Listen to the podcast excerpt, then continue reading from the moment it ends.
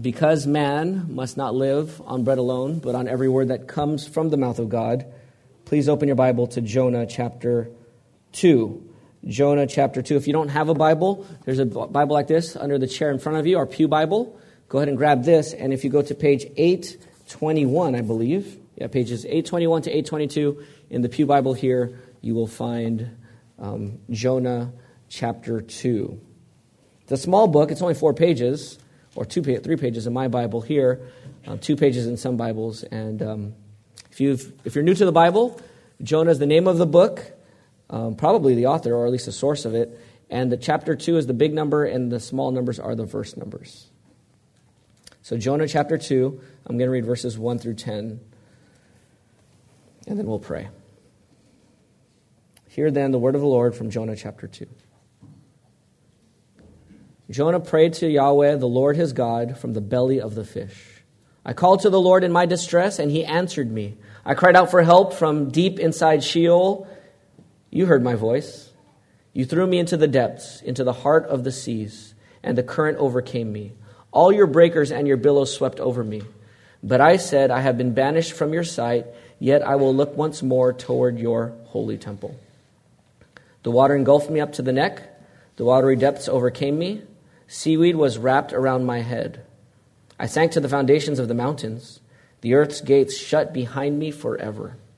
Then you raised my life from the pit, Lord my God. As my life was fading away, I remembered the Lord, and my prayer came to you, to your holy temple. Those who cherish worthless idols abandon their faithful love. But as for me, I will sacrifice to you with a voice of thanksgiving. I will fulfill what I have vowed. Salvation belongs to the Lord. Then the Lord commanded the fish, and it vomited Jonah onto dry land. Father, salvation belongs to you and to you alone, and to your Son, Jesus our Savior, the Messiah. And so, Father, we pray now that you would save us. Some of us need initial saving, converting. Some of us have never repented from our sins and trusted in Jesus Christ. And so we need you to grant us the light of the knowledge of the gospel of your glory in the face of Jesus Christ. That people might turn from their sins and trust in you and be initially saved. And then there's the rest of us, Lord, here who are already Christian, and yet we confess as well that we need salvation. We need to be continually saved from our sin. And so we pray the same thing that you would grant us the gift of repentance the gift of faith in Jesus Christ, the gift of eyes to see and hearts to embrace Christ as our supreme treasure over everyone and everything else in this universe. We thank you for the book of Jonah. We thank you for such a picture of a sinner and a failure who reflects us. We praise you, Lord, for what you're going to do in this time. Thank you that we don't get to just study this book on our own but we get to study it with our church family here and be shaped by it not only individually, but together. So shape our church now, Father, and shift us. Break our pride, break our sin, break our self centeredness, and mold us more to have your heart of love and joy and grace and holiness. This can only come about by your power, so we're asking you for your help now. In Jesus' name, amen. Growing up, my pastor would often say, You know, the most miserable people in the world are not non Christians. The most miserable people in the world are not godless people, but Christians who profess to love God and yet choose to stay in their sin. Because they walk around with guilt. They walk around knowing better. They walk around knowing the God who saves them, knowing the God who is their true treasure, and yet rejecting Him. And so, not only do you have the guilt of your conscience, you have the guilt of the Holy Spirit convicting you of your sin. And that's the most miserable people walking the earth today. Now, we all face this from time to time because we all sin. Right? There is none righteous, no, not one. That's not only before you become a Christian, that's even after you convert to Christianity. We sin and we know better. We know better. The longer we go as a Christian, the more we ought to be embarrassed about how much we know and don't live. But it's not just the sin on the outside, it's actually that when we sin and we know better, we start to feel a nagging guilt on the inside. Right? There's, there's, a, there's a shame and there's a nagging guilt that, that takes away our peace and doesn't really let us rest. And so the question is will sin, will that sin, that nagging guilt, because we haven't made right with God, because we haven't reconciled with God, because we haven't confessed our sins and sought cleansing from God, will that sin silence our conviction, or will the conviction that the Holy Spirit's um, bringing about in our lives, will that lead us out of our sin? So, will the guilt crush us, or will the conviction lead us out of guilt and sin? And then we have to ask the question how do we get out of our sin? This is a skill every Christian needs because we live life every day and we sin. So, how do you get out of these situations where you get stuck in your sin? Well, in Jonah chapter 2, Jonah is stuck in his sin. If you remember from last week, in Jonah chapter 1, Jonah was given a command from God to go to Nineveh, 500 miles northeast, to go to Nineveh and go preach to them judgment. But Jonah refused. Instead, he went, he sought to go 2,500 miles west away from God, and he got he went down from Jerusalem to Joppa. He went down from Joppa on land to the boat, and he went down in the boat to the bottom of the boat and sought to sleep his troubles away. Have you ever tried to sleep your troubles away? Just sleep on your guilt. Maybe it'll go away when you wake up, right? So Jonah did that. That didn't work for Jonah. There was a storm that came, and so they had to figure out who's causing the storm, or why, why are the gods, or God, the other sailors thought there were other gods, why is there this storm, and what, whose, whose fault is it? Why is this supernatural power judging us? And so they figured out it was Jonah. Jonah confessed to the sailors, not to God, but to the sailors, and was thrown over the ship. As soon as he was thrown over the ship, the storm stopped. The sailors start to believe in Yahweh, the God of Abraham, Isaac, and Jacob, and worship him. And Jonah is floating on the sea. Well, it says in Jonah 1:17 that God appointed, look at Jonah 1:17, the Lord appointed a great fish to swallow Jonah, and Jonah was in the belly of the fish for 3 days and 3 nights. Now, Jonah chapter 2 is going to develop this story and give us a close up view. The story in Jonah 2, or the episode in Jonah 2, is really simple. Jonah is sinking. Jonah sinks down the sea.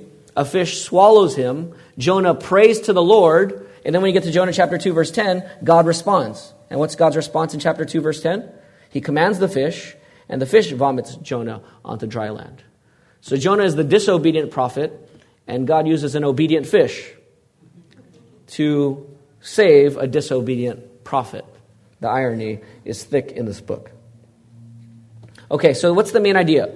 With Jonah overboard, swimming, sinking, being swallowed by a fish, and then praying, and then being spat out, vomited out on dry land, what is the main idea here? The main idea that, that I want you to walk away, with, I think this is the main idea of the text, is God wants you to experience salvation through prayerful repentance experience salvation through prayerful repentance. I'm getting the word salvation from chapter 2, verse 10. Salvation belongs to Yahweh, the Lord. It says Lord, capital L O R D. If you're new to this church, I'm going to say Yahweh oftentimes because that's the personal name of God. Okay, so um, that's who God is, the God of Abraham, Isaac, and Jacob. So salvation belongs to Yahweh.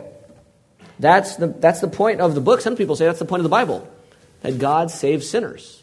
Amen. And so here, Jonah wants, or this, Jonah chapter 2, the point for us, whether you're a Christian or non Christian, we need to experience salvation. For non Christians, you need to experience initial salvation. For Christians, you need to experience ongoing experiences, fresh experiences of salvation. And that comes through prayerful repentance. Okay? It comes through prayerful repentance. So we'll learn how to experience the salvation in three steps. Really, you've got three layers in this chapter on this prayer that goes deeper and deeper and deeper. So the prayer is given the general introduction or the proclamation of salvation in chapter 2 verse 2 that's the first verse of the prayer. In chapters in verses 3 through 6 you have the pattern i'm sorry the picture of jonah's salvation. And then in chapter in verses 7 through 9 you have jonah's pattern of repentance that he's commending to you. Okay so you have the general proclamation god saves me then you have Jonah recounting his experience of being saved. And then at the end, you say, Jonah, what are your takeaways from your experience? Here's my takeaways. Here's the pattern. Here's what you could take away for your life, for your experience of salvation. Okay? You guys got that? So the proclamation of it and then you, you, get it developed in the picture of it in Jonah's life, and then kind of Jonah's takeaways, the pattern that you're supposed to imitate in your own life to experience salvation. So let's start number one with the proclamation of salvation. So point number one is hear the proclamation of salvation. Hear the proclamation of salvation. Look at chapter 2, verse 2 in your Bible. Okay, you guys there? Chapter 2, verse 2. It says, I called to Yahweh, the Lord, in my distress, and he answered me. I cried out for help from deep inside Sheol. You heard my voice. So you heard my voice. So here you have, what, what does Jonah do? What are the actions Jonah does in verse 2? Look at it. What are Jonah's actions? Say it. He what? Two things. He what? He called out to the Lord and he use, use the words from the text. He called out to the Lord. Not, he didn't hear. He cried out to the Lord. Okay, so two things. He called out to the Lord and he cried out for help from deep inside Sheol. So he called out to the Lord and he cried out to the Lord. Here are the, you, you call on the Lord to save you and he, that's what Jonah does. If you're going to experience salvation, you need to call out to God to save you. So verse 2 is really, here's the overview. I called to God and he saved me. He heard me. He answered me. That's the overview. So Jonah calls out, God responds, and listen to, look, look at how God responds in verse 2. What are the two ways God responds? In verse 2. It says, He answered me. And what's the second way? He what? He heard my voice. So here we learn when, when you pray, God listens. God hears. God is not a deaf God. God is not a preoccupied God. God is not a God who's dropping the ball sometime somewhere because he forgot about you. Yes, there are seven plus billion people on earth today, but God can know every one of their prayers. He hears. He pays attention. He listens. And when you call on Him to save you, He answers. Amen. Praise God that we have a God who answers our prayers when we call out and we cry out when we are stuck in our sin. He's not ignoring us.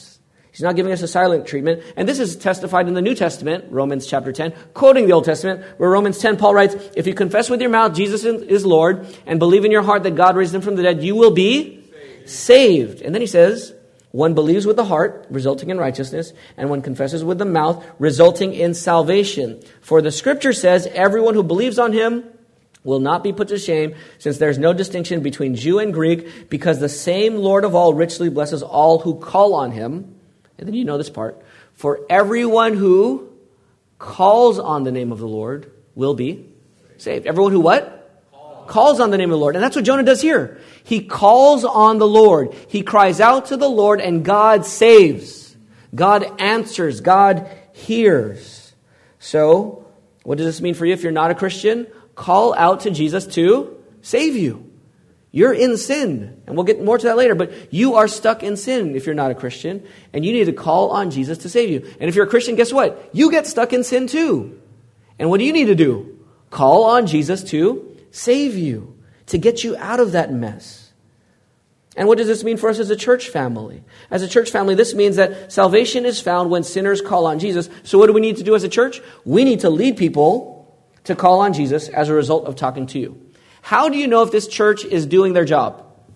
This church is doing their job when people encounter our people and they are encouraged to call on Jesus to save them.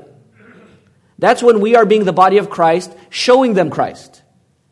Whether they're a Christian and you're calling them to call on the name of the Lord again to save them, or whether they're non Christian and you're reaching out to them and you're calling them to, to call on God to save them. That is when the church is doing their mission. That's when she's doing her mission. So, how are we doing, Bethany Baptist Church? Are people encouraged and exhorted to call on the Lord by virtue of interacting with us? Not just us individually, but us as a church family? That is the mark of a true church. If you're going to know if you're, if you're part of a true church, that's part of the universal church, they call, they, they encourage people to call on Jesus to save them and not save themselves by their own works or some mixture of the two. Call on Jesus and do a bunch of good things. And together, you will be saved. No, that's not what, that's not what the text says. Call on Jesus. Everyone who calls on the name of the Lord will be saved. If you're a child here this morning, children, look to Jesus and not to your parents for happiness. Look to Jesus and not to your friends for happiness. Children look to Jesus and not growing up for happiness. Isn't that what children, isn't that what we do a lot as children? I just can't wait till I'm 10 years old or 15 years old or 21 years old. And we're constantly looking to the next stage of life as if that's going to be when we find our happiness. That is not where your salvation is. It's not in growing up. Your salvation is in Jesus Christ, not in toys, not in school, not in friends, not in parents. And our world desperately needs to hear that our message as, Christians is, is, is, simple God saves sinners through Jesus Christ. Amen. So call on him to save you. All right, so what's the main idea here? Experience salvation from sinful pain through prayerful repentance. So we hear the proclamation in verse 2, and now we're going to get a deeper layer of this as it's developed in verses 3 through 6 as we see the picture of salvation through repentance. So, so point number two is see, see the picture, or look at the picture of repentance through, um, look at the picture of salvation through repentance in Jonah. So chapter 2, verse 3. Let's move on. Look at 2, 3. And you have four points there. Discipline. Discipline is from verse 3. Here's the picture. Discipline, realization, hope, and then salvation, in that order. So here's the discipline in verse 3. Jonah is praying now in the belly of the fish. Sorry, I forgot to say this in the beginning. This whole prayer is a prayer of thanksgiving. This is a prayer of gratitude. We know that from the very last verse where he says, I will fulfill, I will um, sacrifice to you with a voice of thanksgiving. There are different kinds of psalms, different kinds of prayers in the psalms. This is a prayer of thanksgiving. So here's Jonah in the fish praying a prayer of thanksgiving, but it begins by recounting the story. And so you see discipline in verse 3. Look at verse 3 again. Here's Jonah praying to God God, Yahweh, you threw me into the depths into the heart of the seas, and the current overcame me. All of your breakers and your billows swept over me. Who did this? God did, right? That's what Jonah's saying. You're disciplining me. You did this. You sent the storm. You sent the waves. You're in control of all of this. You orchestrated this whole thing. God's agency and God's activity is emphasized. God was behind the consequences of Jonah's sin and the discipline for this wayward prophet. And the, the, the, language of it, what does it sound like? Just think about your Bible stories in your head. You threw me into the depths of the sea, and the current overcame me. All your currents and your, and your billows swept over me. I think of two stories in the Old Testament. You think of any stories? Of being swept by water or by drowning in water? The flood, right? Noah. And then you have the same actual wording in Exodus 15, verse 4 where, and 5, where it says, God, where they're singing about their celebration when they cross the Red Sea, and they sing this He threw Pharaoh's chariots and his army into the sea. I'm sorry, this is not the same Hebrew word, but it's the same idea. He threw Pharaoh's chariots and his army into the sea. The elite of his officers were drowned in the Red Sea. The floods covered them. They sank to the depths like a stone. When, when, when Jonah's talking about this discipline, he's talking about the judgment of God, at least a picture of the judgment of God. Jonah would have known his Hebrew scriptures. He would have known the story of God's judgment in the flood and his judgment on the Egyptians on the Red Sea. And Jonah's saying, and now I was like that. I'm in the ocean and I'm being judged for my sin because the wages of sin is death. And here I am sinning against you. And so the way you judge them in the flood, the way you judge them at the Red Sea, you're judging me for my sin, and you are just to do so. So God, Jonah faces God's response here to his hard heart and to his sin. And he mentions it, he, he admits it. Now, interestingly, in this whole prayer, Jonah doesn't really mention his sin and defiance that put him in the ocean. He said, You put me here. He didn't say why he would. I mean, why were you in the ocean to begin with? No one told you to go on a boat. You're supposed to go to Nineveh, which is 500 miles on land. Why are you in the ocean? Because you went to the boat, okay? So he doesn't mention that. He doesn't mention his part in it. He just mentions what God has done to him. But you have discipline there, okay? You have the Exodus judgment language there. And then, and then from the discipline of God, you have the realization, and this is always important. If you're going to be saved through repentance, you have to realize that you're being judged. You have to realize that you're being disciplined. You have to realize your sin. And so what does it say in verse 4?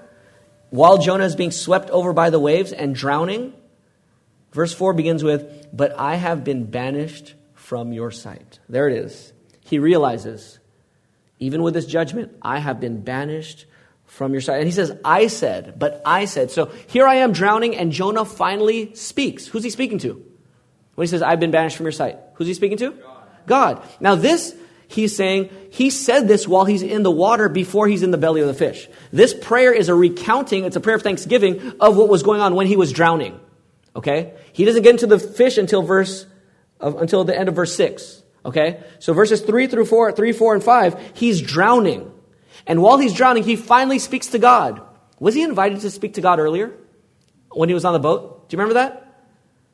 Who invited him to speak to God? The crew, right? The captain, right? Get up and what?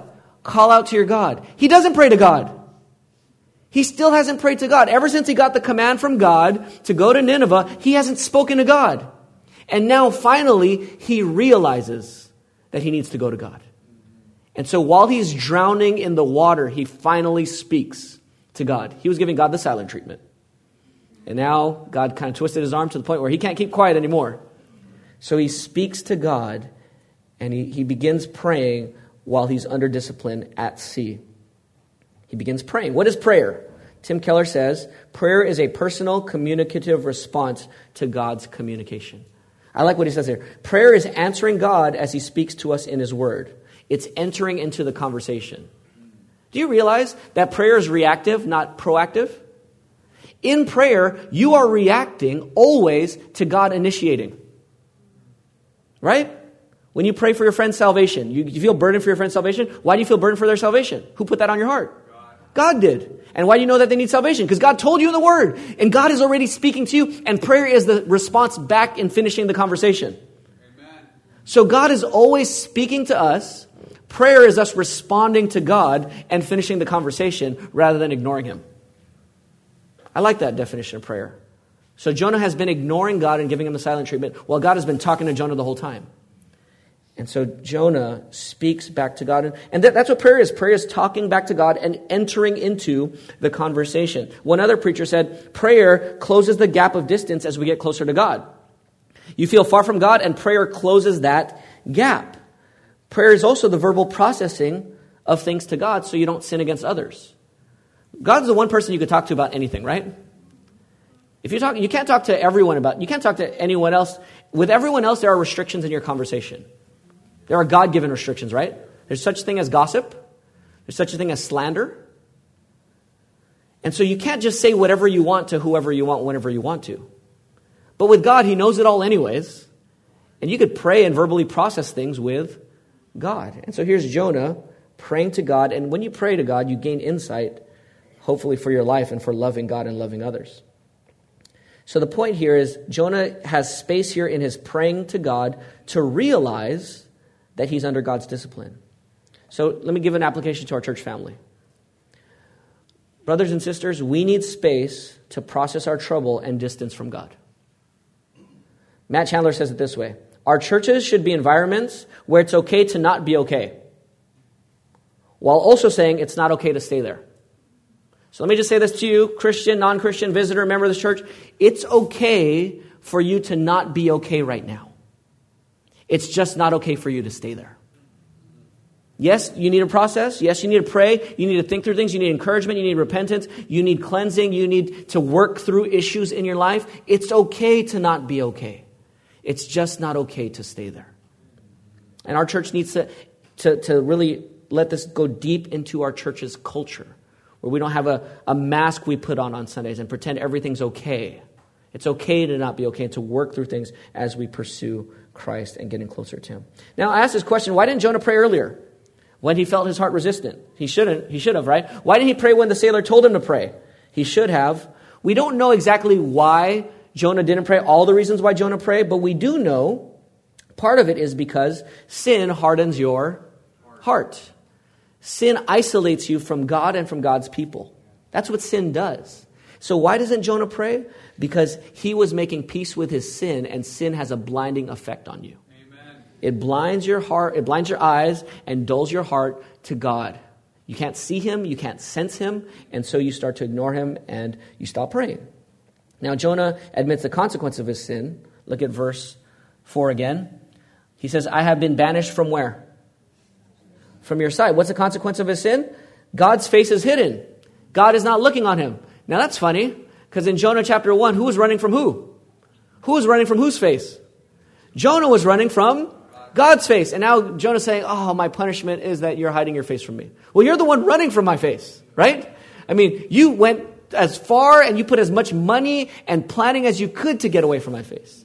But Jonah still realized it's still a consequence. You know, often the consequence of sin is sin.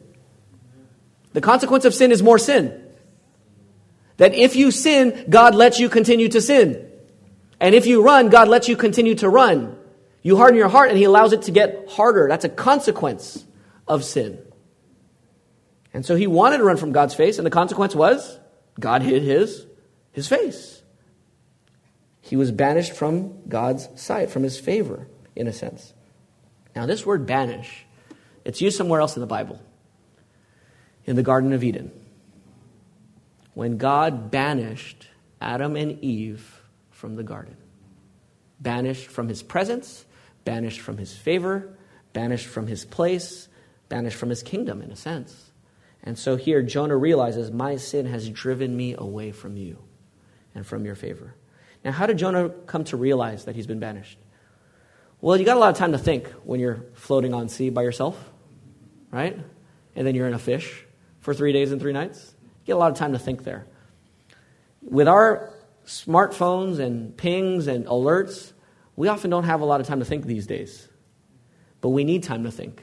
We need time to reflect and realize. Oftentimes, we, and as he's realizing things, oftentimes we want resolution to the situation, and God wants to be present with us. He wants us to see that resolution to the situation isn't the goal, but drawing near to Him is the goal. Trusting in Him is the goal, and resting in Him is the goal in the midst of your chaos. When we get put in this pickle where we're stuck in our sin and we're in these uncomfortable situations, right? Because of our sin, we're in these uncomfortable situations, and we just pray, God, get me out of here. And God's saying, hold on, getting out of here is not the best thing for you necessarily. I'm the best thing for you. I want to spend time with you. I want you to spend time reflecting and drawing near to me. And then you can know how to, how to move in the midst of the chaos. And so Jonah realizes his sin. He realizes that he's far from God. He realizes that he wants to be near God. And you need to realize how far you are from God before you repent. Actually, that's the turning point in repentance. Do you guys remember the story of the prodigal son? There was a son who ran away from his dad, took all the money, took his share of the money, said, Dad, I wish you were dead now because I, want, I wish I could have your will now, but you're still alive. But if you, were, if you would have died, that would be really cool because then I could get all your money now. And the dad said, Well, you can have it now, anyways. So he gave it to his son. His son left and as his son leaves, he spends all the money. He ends up broke and, and, and, and um, homeless. And he's living at a, in a pigsty feeding pigs for his job. And as he's doing that, it says in Luke 15, as he's there with the pigs, he came to himself and said, I'll arise and go to my father. You hear that? He came to himself. He realized where he was, where he should be, who his dad was, and the way out. You are not saved until you realize your sin, where you are, who God is, and, and the way out. Amen. You need to wake up. You need to come to your senses. That's what the prodigal son did in the pigsty. That's what Jonah does here while he's floating and trying to stay above the waves. He woke up, unlike the older son who didn't realize his need, right? And rejected his dad at the end of that story of the prodigal son. Now, one of the brothers here, um, our brother John, in, in his email to the church asking questions about Jonah chapter 2, he said something to the effect of, like, do you always have to hit rock bottom before you wake up? And, and what if you just presume that once you hit rock bottom, God will just save you automatically? Well, no, you have to repent, right? You have to realize. But do you need to hit rock bottom every time to realize the weight of your sin and the predicament you're in? No. Is it possible to realize sooner? Yes, right? Didn't the Ninevites in the next chapter, Jonah 3, Jonah proclaims that for, for three days, or I don't know how long, he proclaims that Nineveh, that judgment's coming, and do they repent? Do they realize? Yes. yes. Did they have to get hit rock bottom? No. So you don't need to hit rock bottom. Jonah did for him to get it, but you don't need to hit rock bottom. Peter had to hit rock bottom. Remember when Jesus warned Peter and said, Tonight, before the rooster crows the next day, you're going to deny me three times. And Peter, instead of, what he could have done is ask God for help right there. I am? Lord, help me. What should I do? How, give me grace. Show me how to, to prepare for this. That's the humble answer, right? Listening to God's warning and receiving it and waking up and realizing that you're weak. What did Peter do instead? Jesus, you've, you've never been wrong before, but this time you went too far. You just went too far this time. You're wrong about me, Jesus. I will not deny you. I will die for you. He needed to hit rock bottom and deny Christ three times before he realized. But you don't always have to hit rock bottom. You can just get a word from God, like the Ninevites did, and repent right away. And that's actually the more comfortable way of doing things. Um, or, how did Paul, when he was knocked off his horse? He didn't really didn't hit rock bottom. He didn't really just hear a word from God. He was rejecting the gospel when he was killing Christians in Acts chapter 9. How did he turn? He wasn't wrestling with guilt like Jonah was and Peter was. He didn't just hear a word from God and submit like the Ninevites did. What did, what did Paul do? He was confronted by a vision of Christ and a word from the Lord. So sometimes it takes a word from God plus an eye opening experience with God to turn. So I don't care how you realize, whether you hit rock bottom to realize that you need to turn to God, whether you just hear God's word, that's the best way, and just turn to God, or whether you need an eye opening experience out of nowhere that comes out of left field for God to knock you off your horse and give you a word so that you turn to God. The point is, there is no salvation through repentance without realizing where you are. Amen. You need to realize your sinful predicament. You need to realize the mess you're in. And so there's realize, so discipline, and there's realization in this picture of salvation through repentance. The next one there, letter C, right there, number two, is hope. Hope in the midst of hopelessness. Look at verse 4. Verse 4, the second half of verse 4 has the hope. So here I am, I'm in the sea, you're, you're judging me, you're either disciplining or condemning me. I remembered, I'm going to pray to you now. I, re- I realize where I am. And then what is he say in verse 4? Yet I will what? Look once more where? Toward where? Your holy temple. He will look toward God's holy temple. There's hope by looking at the temple. He looked to the temple for forgiveness and reconciliation. We'll explain that more in the next point. But the point is, Jonah looked with hope when he was in judgment. In contrast to Eli. Do you guys know the story of Eli? He was the one right before Samuel. In 1 Samuel, we're reading through 1 Samuel um, with our kids in our family devotions. And um, Eli is told by someone, by, by Samuel actually. Oh, was it by Samuel? I'm not sure. I can't remember right now off the top of my head. But Eli was told, You're going to be judged because you're not disciplining your kids, and you're going to die and the ark is going to be taken away. And you know what Eli says? Whatever God's will is, it's God's will. He doesn't repent. He doesn't turn. It's almost like, well, God declared judgment, so I guess I'm just going to be judged. That's fatalism, brothers and sisters. For those who emphasize the sovereignty of God in all things, like we do, and we should, because the Bible says that God is sovereign over everything, that doesn't mean we don't have choices. That doesn't mean we don't have responsibility. It doesn't mean we shouldn't turn. We don't just say, well, God said it, so it's going to happen. I guess I can't do anything.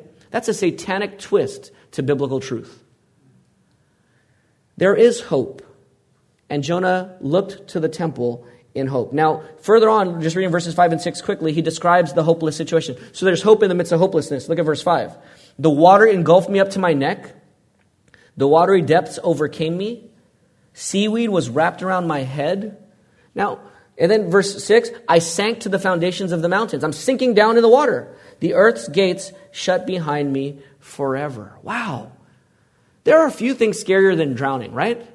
Have you ever, I mean, almost every kid has had an experience where you thought you were drowning at least just for a split second. You might have get, got pulled in an undertow in the ocean. I remember for me, it was, um, we had the, we, my, we had a pool when I was growing up, and we had the, the cover to the pool so that leaves don't get in the pool with the bubble wrap on it or so whatever on the top looked like bubble wrap. It wasn't quite bubble wrap, but something like that on the top of the pool. And when I was a kid, I, st- I, I thought I could walk on it. As I was a kid, I think I was four years old. I don't remember much. I just remember like the thing wrapping around me and I'm drowning in the, in the spa. And then I don't remember who pulled me out. But drowning is, I mean, I could still, I don't really remember a lot from my childhood. I remember looking up and remember like my hands and I could remember like the thing around me. Drowning is, those are memorable. You know, when that fear strikes, man, that cuts real deep, right? Like you get real scared right away. And so here, Jonah is starting to realize as you're swimming, I'm not getting out of this. We think the fish came right away, right? I mean, you kind of think that from verse 17. The fish didn't come right away. He's swimming, he's praying, the seaweed's there, the waves are, are going, he's starting to have regret. He should have repented earlier, he should have never been in the ocean, but here he is, and you're starting to realize things as you're at death's doorstep, and then he starts to literally sink. He's tired now. He's done swimming. He has no more energy left, and he starts to sink. It says in verse 6 I sank to the foundations of the mountains. That's the bottom of the sea. The foundations of the mountains are the bottom of the sea. So he sinks down. Remember, Jonah was going down. Remember that from last, last week in Jonah chapter 1? He went down to Joppa from Jerusalem. He went down to the boat from the pier. He went down to the bottom of the ship. When you're running from God, you're always going down, down, down towards death. And now he actually is literally down at the bottom of the sea because of his defiance towards God. And he calls it, interestingly, if you look here, look at verse 6, the earth's gates. Now, the earth's gates, that's one way of translating it. That's not the only way. You could count, you could translate that the place of the dead or Sheol's gates. The gates of Sheol. Remember Jesus said in Matthew 16, the gates of hell will not prevail against me, the gates of death. So, so Jonah's saying, I am, look at verse 6 again. The earth's gates shut where? Where did it shut? Behind him. So if this is the gate to the, the realm of the dead, he's saying, the gate shut behind me. In other words, I pretty much died. I was as good as dead. I was effectively dead. I was at the bottom of the ocean. And, and when you're drowning, you could still have a few thoughts while you're losing your oxygen, right? And he could pray to God. He could remember a few things. And he's just realizing, I'm dead. I'm, I'm dying right here. This is it. This is the moment. I'm dying right here. And so he hits rock bottom, the lowest of all points. Hoping in God, looking to the temple, sinking in the water, and then maybe losing consciousness. And then the end of verse 6 happens. What's the end of verse 6 say? Then what? Then, at that point, when you sunk to rock bottom, then what? You raised my life from the pit, Lord my God. God, this is the turning point in the prayer. This is why he's thankful. God saved Jonah at the bottom of the ocean. With what? With a fish. God saved Jonah with the fish. This is where the fish comes in. Jonah sinks to the bottom, he's praying, and God saves him. He pretty much passes out, and then he wakes up, and where is he? In the belly of a fish. And then he prays his prayer of thanksgiving. That's what he does. Because he was praying and, and, and calling out to God as he's sinking down to the bottom, and now he is praising God or thanking God. This prayer here in the, in the belly of the fish as he's there for three days and three nights. Now, just a short word here on the history of it. Did this happen? Um, is this historically true? I believe it's historically true. I mean, 1 Kings 14 talks about Jonah as a historical figure. So um, the question is, well, how is this possible? There's three options to this. Um, the third option is not talked about much, and I, I wouldn't presume it to be true. But the first option is that there are some fishes where it's humanly possible to stay inside and still live. Okay? I don't know if that's true, but that, that's one possibility, right? If this happened, that there are some fishes or some whale or some big sea animal that a human can actually stay alive in for three days and three nights. Option two, that this was miraculous. This is where I lean. That it was a miraculous saving of his life in the fish, in the belly of a fish. Why do I think it's miraculous? Well, one, I don't know of any fishes that can do this, but that doesn't mean a lot because I don't know a lot of things. Um, but secondly, um, Jesus calls it a sign in Matthew chapter 12, where he says, The sign of Jonah, you guys have seen the sign of Jonah, now you're going to see the sign of Jonah in my life. And Jesus is talking about his death and resurrection. So it just seems like a miraculous, that, that was a miraculous sign there. This is a miraculous sign here. If you go either way, the third one is that Jonah actually died and God raised him from the dead, which is a third view, and that, that could be possible. I don't think that's the one, but it doesn't matter which way it happened. The point is that it happened. Amen. That Jonah was swallowed up by a fish, he prayed this prayer of thanksgiving, and God is using it now to speak to us this morning. And this is much like Ephesians chapter 2. So Jonah is dead in his sin here, pretty much. And Ephesians 2 1 says this You were dead in your trespasses and sins, in which you previously lived according to the ways of this world, according to the ruler of the power of the air, the spirit now working in the sons of, disobe- of the disobedient. We too all previously lived among the world in our fleshly desires, carrying out the inclinations of our flesh and thoughts, and we were by nature children of wrath as the others were also. So we are dead in our sin. We were rock bottom spiritually. And then it says in verse 4 But God, who is rich in mercy, because of his great love that he had for us, praise God that God is a God of love, he made us alive with Christ, even though we were dead in our trespasses. You are saved by grace. That's a spiritual picture of what Jonah's showing us physically. Jonah was as good as dead in his sin. And then God, ra- use these words, God raised his life from the pit. The gates of death closed behind him. He was already in death in his mind. And yet God raised him up the way God raises, up, raises us up together with Christ, even though we are dead in our sins. So, God delivers Jonah. So there's the story. There's the there's the picture of Jonah's deliverance. Here he is drowning, and you get he's disciplined in the water. He realizes he needs God, and he calls out to God. He hopes by looking at the temple, and then he's finally saved as he hits rock bottom. That's the picture. You, need, you just need to let that picture sink into your heart and mind. Okay, that's the point here. Jonah wants us to recount that. Now, before we get to the third point on the pattern, imitating the pattern of repentance of salvation through repentance, I need to answer one more question here and this is in light of the whole book of Jonah. Was Jonah really repentant here? Okay, so I, I want to take a survey here. Just raise your hands.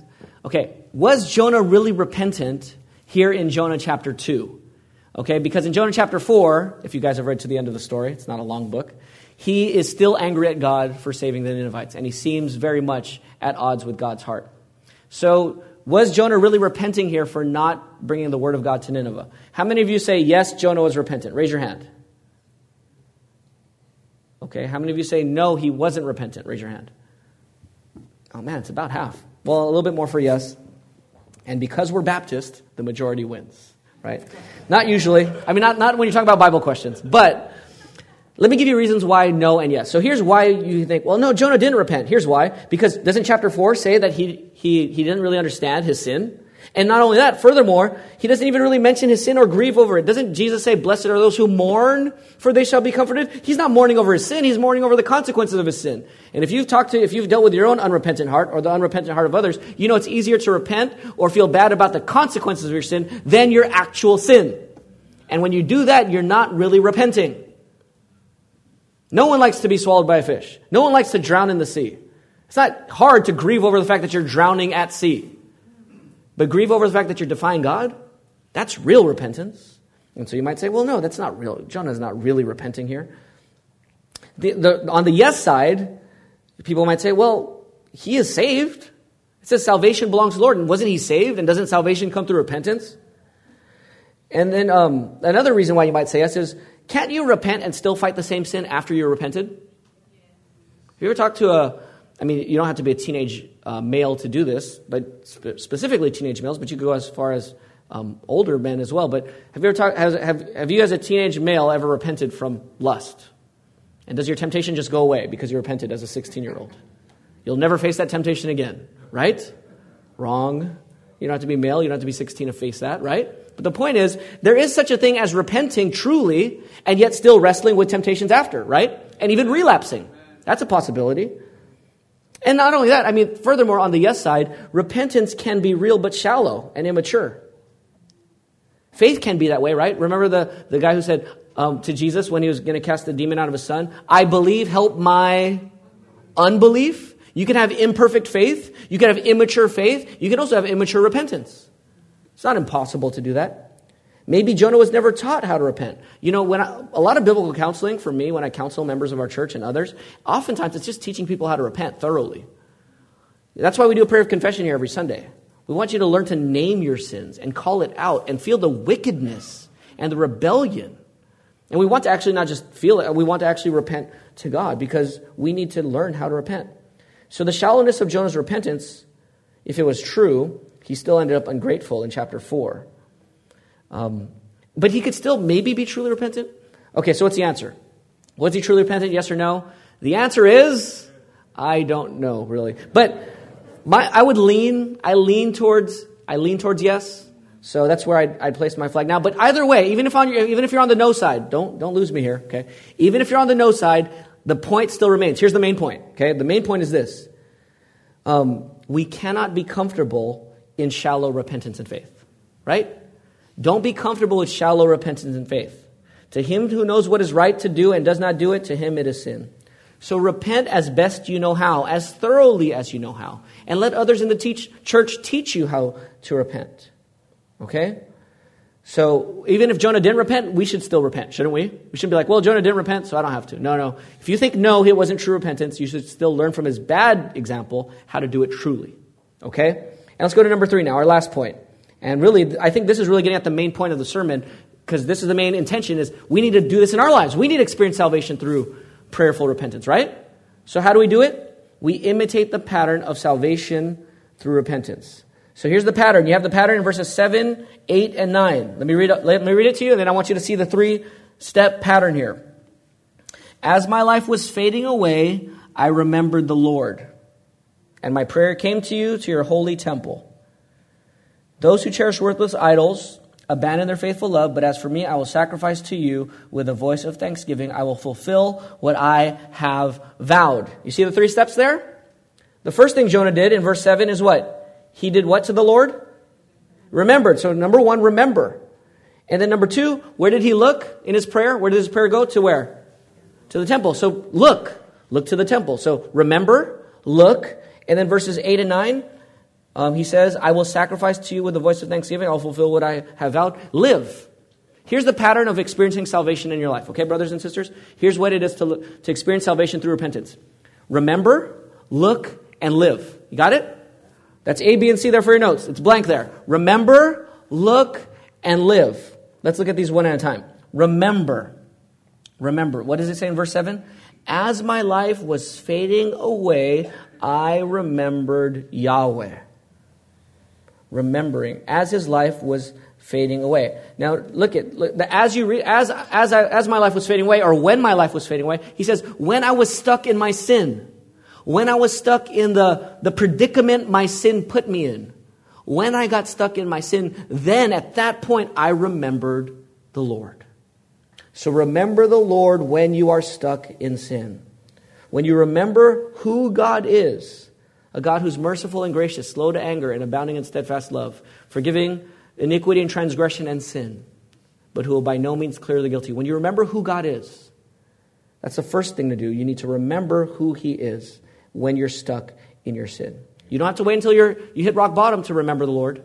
Remember, why do we get together every Sunday? We're going to do the communion, and it says, what? Do this in what? Remembrance. Remembrance. Why? You, that's the first step in experiencing salvation through repentance and faith. It's to remember and remember and remember the Lord. That was the command for Israel in Deuteronomy. Deuteronomy 5:15, remember that you were slave in the land of Egypt. And the Lord God brought you out of there with a strong hand and an outstretched arm. Deuteronomy 15, 15, remember that you were slave in the land of Egypt, and the Lord God redeemed you. That is why I'm giving you a command today. Deuteronomy 16:12, remember that you were slaves in Egypt. Careful, uh, remember that you were slaves in Egypt, and carefully follow my statutes. Remembering always precedes obedience. Remembering who God is and what He's done. God is the God of salvation and He saved us from Egypt. That's what Jonah should be thinking. I remember you redeemed our people from Israel, from Egypt. I remember you, that you're the God who saves sinners. You're the God who breaks slaves out of slavery to sin and death and Egypt. And so you remember who God is. That's the main command, I think, of the Christian life. If Ephesians is a, is, if Ephesians is a letter talking about a general way to live the Christian life, you know what the first command in the book of Ephesians is? Remember. Ephesians 2.11 says, Remember that at one time you were Gentiles in the flesh. Remember that at one time you were without Christ, excluded from the citizenship of Israel, and foreigners to the covenants of promise. But now in Christ Jesus, you who are far away have been brought near by the blood of Christ. Remember that you were dead in your sins, and now you're part of God's people. Don't forget that when you're stuck in your sin. He already saved you. So you can go to him again. Don't forget who he is because Satan will paint in your mind a picture of a monstrous God who hates you, who's cranky towards you, who's giving you the silent treatment. But what does Romans 2 4 say? Don't you recognize that God's kindness is intended to lead you to repentance? It's God's kindness. When, the, when the prodigal son came to himself, he might have been saying to himself, You know, my dad is so mad at me. I said, I wish he was dead. My dad hates me. And when he went to his dad, where was his dad? Running. On the doorstep and then running full speed to his son. That's God. Amen. And when you remember who God is, you can begin to repent. So, first of all, remember, if you're going to imitate the pattern, like Jonah did. Secondly, what does he do in verse 7? His prayer came to God, where? Where? In verse 7. To God's holy what? Temple. God's holy temple. His prayer came. Why does he pray to a, a temple? Have you, you remember Daniel in Daniel in the book of Daniel? He prays, he opens his window and prays three times a day towards where? Jerusalem and the temple. Why does he pray towards the temple? Do you remember who built the temple originally? Who built the temple? Solomon. Solomon. And when Solomon dedicated the temple, you know what he said in his prayer? So he, de- he builds his temple, the smoke of God, the glory of God fills the temple, and all the priests just run out of the temple. In 1 Kings chapter 8, you can read it for homework if you want. And here's Solomon's prayer. Let me just read you a part of his prayer. He's praying and dedicating the building, the temple. And here's what he says When your people sin against you, for there is no one who does not sin, and you are angry with them, and you hand them over to the enemy, and their captors deport them from the enemy's country, whether distant or nearby. And when they come to their senses, there it is, realization, right? When they come to their senses in the land where they are deported and repent and petition you in their captor's land, we, we have sinned against, we have sinned and done wrong. We have been wicked. And when they return to you with all their heart and all their soul in the land of their enemies who took them captive, in, when they're stuck in their sin, and when they pray to you, listen to this, when they pray to you in the direction of their land that you gave their ancestors, the city you have chosen, and the temple I have built for your name, may you hear from heaven, your dwelling place, in their prayer and petition and uphold their cause. May you forgive your people who sinned against you and all their rebellions against you. May you grant them compassion before their captors so that they may treat them compassionately, for they are your people and your inheritance. What is he praying here? When you are praying, or when they, when they pray, where should they pray? Towards where? Towards the temple. And when they pray towards the temple, God, may you what? Hear them and forgive. Why? The temple was God's what? Do you guys know? The temple is God's footstool. God was in heaven, and his feet were at the temple. That's part of the imagery of the, of the temple theology, one of the images of it. And so if you want to pray to God, you pray to God. And where's God? Where's God's touching point with earth?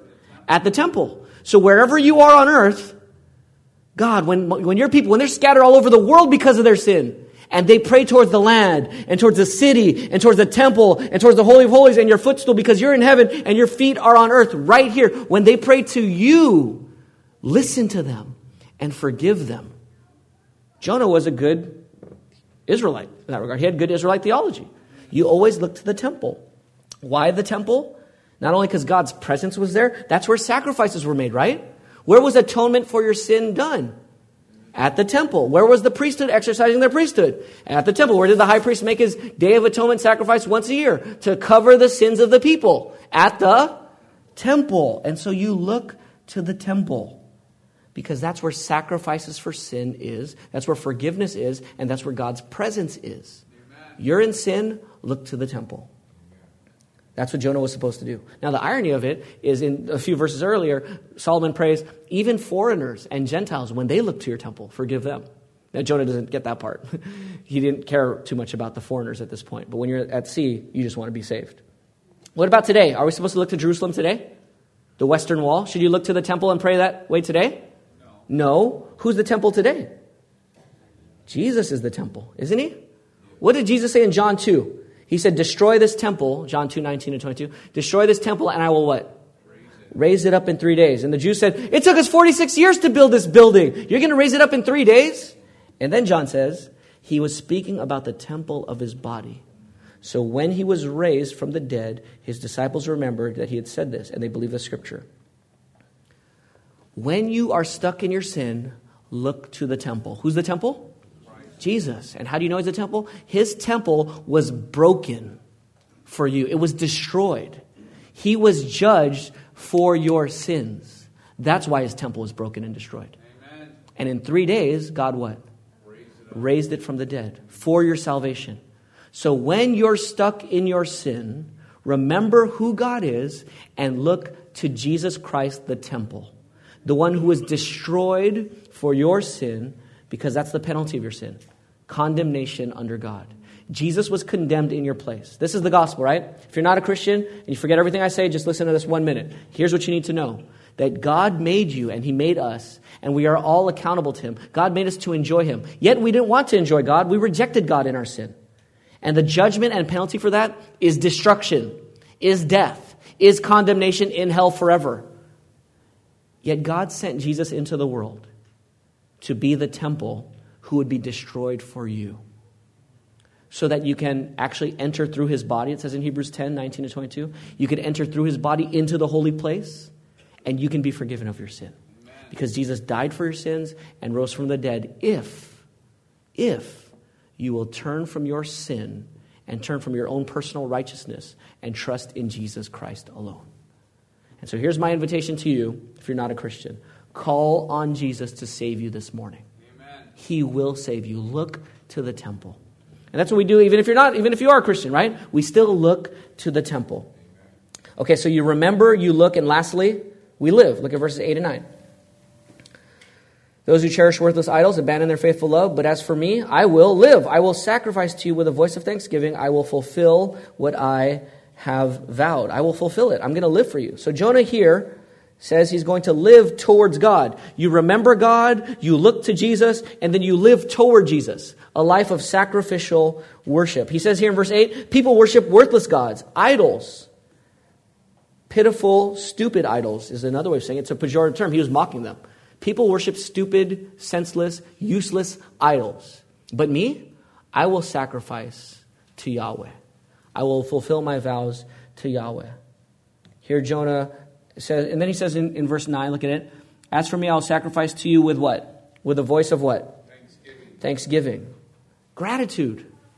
You know you're repentant when you're thankful. Now, Jonah prayed this where, when he was where? In the what? in the belly of the fish. This prayer of thanksgiving was in the belly of the fish. Okay, brothers and sisters, get, get this, listen up. You should be thanking God before you get out of the fish. You should be thanking God for your salvation from death, even when you're still in your uncomfortable situation. At the core, thanksgiving stems from faith in the goodness of God. And when you complain rather than give thanks, you show yourself to be doubting God's character and specifically God's goodness. Okay, brothers and sisters, complaining reveals that you doubt that God is good. It's a statement saying, just put right next to your complaint, God, you're not good. So make your complaint and say, God, you're not good at the end of, at the end of every complaint, because that's what you're saying. And thanksgiving, even when you're in the fish, is to say, God, I don't know how, but I know that you are good. You're good, and I thank you for being good. Brothers and sisters, we must give thanks for salvation and give thanks before the trial is fully over and before we get back into our comfort zones. So here, Jonah lives a sacrificial life. I will sacrifice to you a sacrificial life of gratitude, not grumpiness, feeling the privilege of living with and for Jesus. And he says here he'll fulfill his vows. The sailors fulfill their vows. Remember the sailors made vows in chapter 1? Now Jonah says, I'll fulfill my vows to you. Now Jonah's a prophet, so what is his vow? To speak for who? Speak for God. Now, typically, just generally, um, a vow would be: I'm going to go to the temple. I'm going to make my. I'm going to sing my song of thanksgiving. I'm going to make my thanksgiving offering. That's paying your vows, and it costs money. So Jonah says, I will live sacrificially. I'll speak for you. I'll give thanks to you. I'll pay for the sacrifices and make sacrifices to you. I will live for you and toward you and not live for my own selfish agenda anymore. I will find my joy in you. And though we can debate whether Jonah was authentically repentant here or not, we can still say this that true repentance is turning from your ways, right? True repentance is changing your ways. Repentance is turning from your worship. It's turning your worship, words, works, and wallet toward God. Amen. Okay? Um, repentance is turning your worship, your words, your works, and your wallet toward God. Everything. I'll pay my vows. I'll live for you. I'll speak for you. I'll worship you. I'll sacrifice to you. I'll thank you. We can't just thank God with parts of us and then leave our most valuable treasures apart from us. Right? That's why even David said with sacrifices, I'm not going to give the Lord something that costs me what? Nothing. Nothing. We're talking about missions, right? We're going to talk about giving to missions. Some of us have so much Bible knowledge, yet are so stingy with our money towards the kingdom. And that ought not to be, brothers. Repentance is everything worship, words, works, witness, wallet, all of it. It's all for God. It's all sacrifice to God. We are living sacrifices holy and pleasing to the Lord, it says in Romans 12 1. Now, why should you, why should you remember, what are the three again? Remember, look, and what? Live. Remember, look, and live. Why? Why should you continually remember, look, and live? At the end of verse 9? Because salvation belongs to who? The Lord. The Lord. That's why we remember, look, and live. Because God will keep his covenant to bless cursed people through Abraham. We remember because God's grace belongs, or we remember God's grace because salvation belongs to Yahweh. We look to Christ because salvation belongs to Yahweh. We live toward God with sacrificial joy because salvation belongs to Yahweh. That's what Jesus' name means. Yahweh saves in Matthew 121. That's a Christmas story you should be reading this, this month. Matthew 1, where the angel says to Joseph, You know what you should name your son? Jesus, because he will save his people from their sins. Amen. His name means Yahweh saves. So repent, brothers and sisters, experience salvation. Remember, look, and live. We are now the temple, aren't we? Isn't the church the temple now? Application to the church. What does it mean for us as a church? That we need to point people to who? Christ, Christ as a church. When people look to the church, the body of Christ on earth, they should see and hear and experience Christ Himself through us as we explain, embody, and enjoy Christ to them, so that we bring them to the true temple, Jesus Christ Himself. Children, last thing for you kids look to Jesus in the scriptures and live. Make the Bible your most read and favorite book so that you see and trust Jesus over all. Brothers and sisters, let's repent when we're convicted. I had some verses here. I'm not going to read them for the sake of time. But in Revelation 9 and Revelation 16, these people are getting plagues from God, and it says they still didn't repent and give God glory. They refuse. As they're in the sea, as they're under God's pressure cooker, they still hate God. Brothers and sisters, don't do that. Non Christian friend, if you're here this morning, don't keep running. Realize that God is calling you because He loves you and He wants to give you life. So, as you're in guilt under God's hand, remember God's grace, look to Christ, and live toward Him. If you do, if you don't, you'll remain in guilt and sin. You'll lack peace in your soul. And you'll be miserable. And you'll harden your heart, making you useless in bringing others closer to God. But if you remember God, if you look to Christ, and if you live towards Christ, you'll experience forgiveness and restoration repeatedly in your life. You'll rejoice in God's goodness, and you'll be more gracious to other people. And you'll soften your heart and absorb more of God's grace to channel it to other people. So let us, brothers and sisters, experience salvation through prayerful repentance. Let's pray. I'll give you a moment to pray on your own, even as we prepare for the Lord's Supper.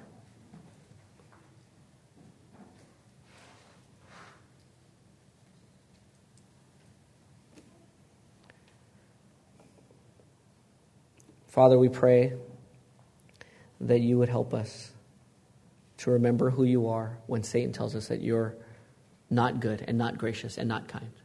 We pray that we would look to Christ again and again and again. And then we pray, Lord, that we would live towards Christ with sacrificial joy, knowing that giving up everything for having Christ is the best deal in the world because you are the most satisfying and glorious of all beings. And in you, we get to enjoy everything else in life in the right way it's supposed to be enjoyed. In Jesus' name we pray. Amen.